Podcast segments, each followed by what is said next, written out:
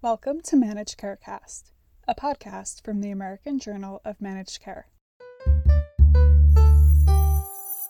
My name is Christina Mattina, Senior Editor of the American Journal of Managed Care. On this episode of Managed Carecast, we're talking with two co authors of an original research article published in our April 2021 issue. The article, Ambulatory Care Fragmentation and Hospitalization Among Veterans with Diabetes, examines the association between the system of one's usual care provider and their level of care fragmentation with their odds of being hospitalized.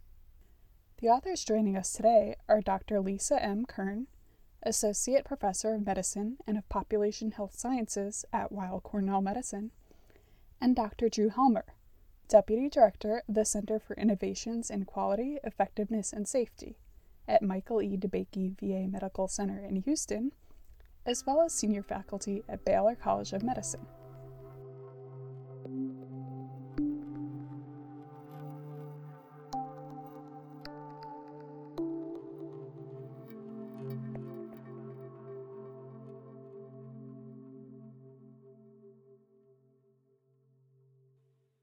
Can you tell us about the objective of your current study and why you decided to investigate this topic? So I'll, I'll, go ahead and start, and then I think Lisa's going to pick it up a little bit. Um, you know, there's been a lot of work and a lot of interest in, in the VA around what we call dual system use. Uh, this is the idea that we have a population enrolled in our system uh, of the Veterans Health Administration, and that they can either stay and get all of their care in this integrated system, or they can get some of the care inside the system and some of the care in the private sector. Um, and this has become, you know, even more uh, interesting and uh, active of an issue more recently with some legislation that that's occurred in the last five years or so. But the the main question is: Is it better to stay in the system, or is it better to get care inside the system and outside the system? Maybe improving access to care, maybe improving access to different types of services or a higher quality of service. Um, and so it's really an empiric question that people have explored uh, in various ways in various populations. We were looking at veterans with diabetes because it's a chronic condition and it can often be complex and require multiple providers. And so we wanted to explore that further with this group. Right. So previous studies on dual system use have considered whether veterans used the Veterans Health Administration services, yes or no, and uh, whether they use non VHA services, yes or no. Our study went a step further. We actually measured two dimensions of care. First, we measured whether a veteran's usual provider of care, that is, the provider who was seen most often, was inside or outside the VHA. And then, second, we also measured how spread out the veterans' care was across their providers, regardless of which health system those providers were in. And so, this approach, measuring two different dimensions of fragmentation of care, is novel. What were your main findings, and were there any that surprised you? So, we found that having a usual provider of ambulatory care outside of the VA among this national group of patients with diabetes was associated with an 11% increased odds of hospitalization. This was actually a, a national population of patients with diabetes who uh, were veterans. And if they had a usual provider of care, as I said, outside the VHA, they had a higher risk of hospitalization. That was the first finding. The second finding was that if they had care spread out across many different providers, regardless of the health system affiliation, that was also increased associated with an increase in the odds of hospitalization, this time a 7% increase. And we found that those findings were independent of each other, but also at least additive. So the veterans who had the greatest odds of hospitalization were those who had both a usual provider of care outside the VHA and highly fragmented care spread across many different providers. So, for veterans with diabetes in that group, if they had uh, to reiterate, both a usual provider of care outside the VA and highly fragmented care, that is, care spread across many providers, they had a 19% increased odds of hospitalization compared to the reference group. And I think that last part about how these two uh, different dimensions of fragmentation sort of amplified each other was very interesting to us and had not been shown before. What do these findings tell us about this interaction between a patient's usual care provider and their extent of fragmentation? Yeah, so I'll, I'll take a crack at this. I think, like Lisa said, the there's at least an additive effect, right? So one plus one equals at least two, and it may equal more than two in this situation.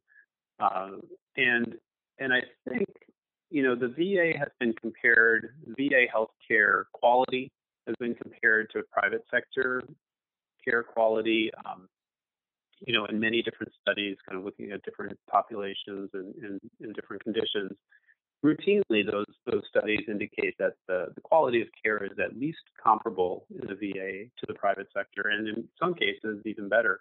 And I think what what what we suggest, what our findings suggest, is that there's something about the VA and what makes the VA different? Well, it's this integrated system, right? And the VA was a leader in electronic medical records and, and really maybe the, the best application or the most uh, complete application of electronic medical records for many, many years. Um, and I think the system that is in, that is in ex- existence, you know, the Veterans Health Administration, uh, suggests our findings suggest that that combination of a VHA usual provider of care um, and staying within the system probably are having fewer you know providers involved in your care probably is is that secret ingredient that that reduces the risk of hospitalizations in the case of our analysis and potentially might also be associated with decreased risk of other complications. You know, I, I think it is important to note that you know diabetes, the, the veterans we looked at all had diabetes. Um, it is a chronic condition. It can be complex to man- manage. It can require multiple providers, and so we're not necessarily saying you need uh, that you can decrease the number of providers involved in, in care. You know, this is a retrospective study. Um, we weren't intervening in changing the number of providers involved. Um, and, and you may not be able to change the, the number of providers involved. But there is something about the integrated care and this coordination that, that maybe happens and we think happens within the VA system Mm, perhaps because of the electronic medical record, that reduces that risk of the fragmentation that is required in the care of people with diabetes. And I would add that just to clarify, I think one of the challenges when veterans go outside the VHA is that doctors outside the VHA do not necessarily have access to the VHA electronic health record. And so the, the premise of the study is that when patients seek care outside, there may be more challenges with communication among providers who are taking care of the same patient. And one of the things that, that Lisa pointed out while we were working on this uh, analysis is that in many circumstances, the private sector is not a system of care, right? It is a collection of d- discrete providers or discrete practices. They may not share medical electronic medical records. They may have their own challenges of communicating, and so it's not not one system necessarily versus another system. It's it's a system versus an integrated system versus a lack of a system, right? And so I think that's that's another um, interesting point that that our our findings kind of point to. So we know that there are legislative actions to allow veterans to more easily seek care outside of the VHA. How could those affect the outcomes seen in this study? Right. Well, we certainly discussed those in, in, in the in the paper. Um, the the period that we looked at actually preceded the Choice Act and the Mission Act. Those were in 2014 and 2018, respectively. Um, and we we we discussed the the importance of our findings with regard to those two legislative actions um, because they both enhanced veteran access to private sector care importantly paid for by the VA. So theoretically, part of the VA integrated system, but being provided outside. So I think the the challenge with that enhancement uh, of private sector access is around the communication and the coordination. Um, and the Choice Act is kind of that first uh, attempt by Congress to push the VA toward, you know, greater uh, private sector engagement. The, the, Mission Act in 2018 kind of solidified that uh, that strategic direction and also added a few additional um, requirements or recommendations, processes to uh, facilitate coordination and communication.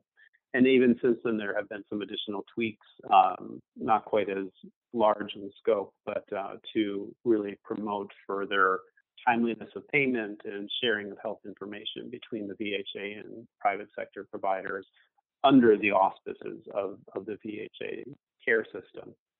So, so I think you know the jury is still out on how the VHA has done with that. It's an it's an area of active uh, research right now, uh, funded you know internally by the VA, and uh, we're going to have to see what what has come out of this. An editorial that accompanies this article in the April issue points out the need to enhance care continuity in the context of COVID 19. How do you think the COVID 19 pandemic has affected care fragmentation, either in terms of worsening it or creating new opportunities to address it?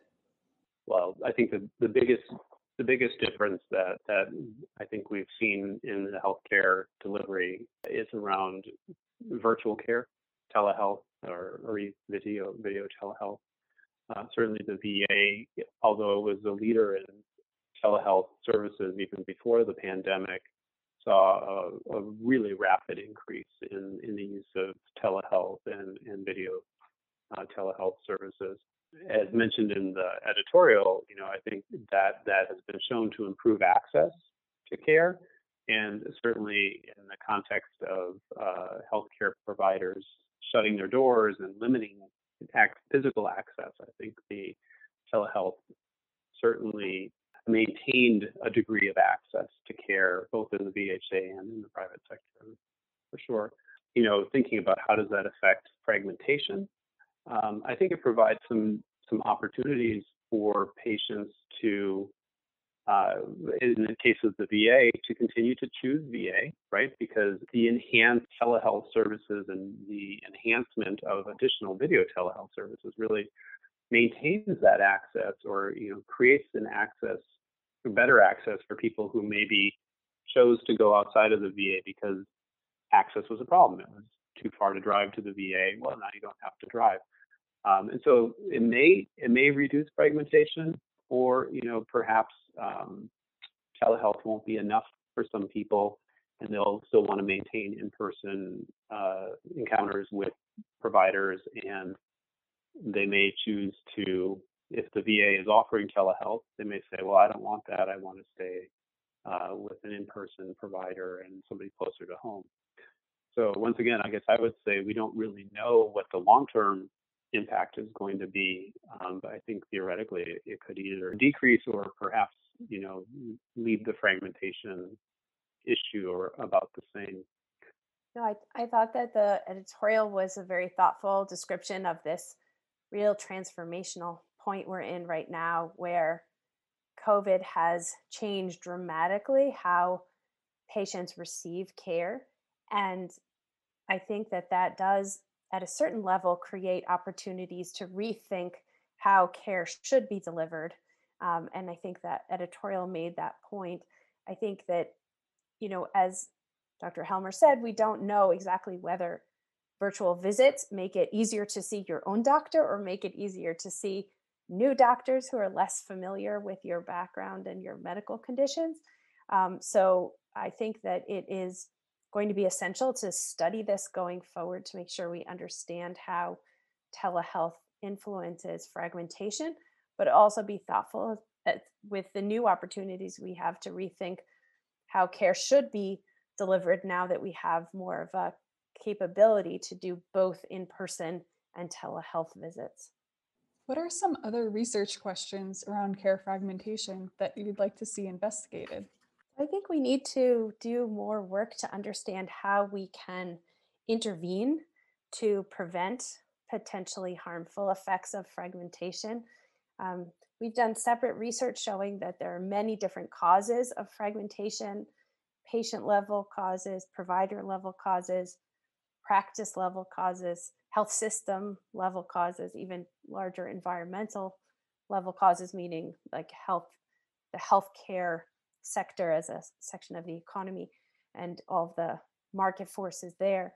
And we've identified in other research causes of fragmentation at each of those levels. And I think that that creates um, a real challenge because I think it's unlikely that we're going to make fragmentation go away entirely, but rather what we can do is figure out how to understand when it happens and how to intervene so that we can avoid potential negative consequences. So, for example, if a veteran wanted to seek care both inside and outside the VA, and I know the VA is working on this, how do we optimize the system so that communication is streamlined between the providers caring for the same patient? And this is true not just for the VA, but within the private sector. How do providers in general communicate with each other? How do patients interact with providers um, to help everybody understand what's going on so that we can avoid preventable adverse outcomes. And I think what our study shows is that at least, you know, we can't comment directly on how appropriate the hospitalizations we observed were, but it seems that at least some of them may be excess hospitalizations that might have been prevented with better communication. That's at least the theory. So I think we need to do more work to figure out how we can prevent avoidable hospitalizations in the context of what may be sometimes necessary fragmentation of care. Yeah, I agree. And, and the only the only thing I would add is I, I do think the the question of the impact of telehealth on fragmentation is a very very important question right now. As, as noted in the commentaries as well, you know, not everybody prefers telehealth or, or a video telehealth experience. Some people actually really value the in-person connection or there may be other access issues that prevent preclude the use of telehealth um, modalities. Um, and so i think you know in order to really understand the holistic impact on the patient experience and these outcomes these complications I, I think it is really important to to be sure to look specifically at at telehealth as we move forward and its impact on fragmentation.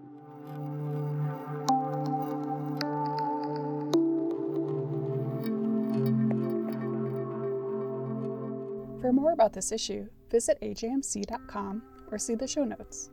To get in touch with us, email info at ajmc.com or follow us on Twitter at ajmc underscore journal.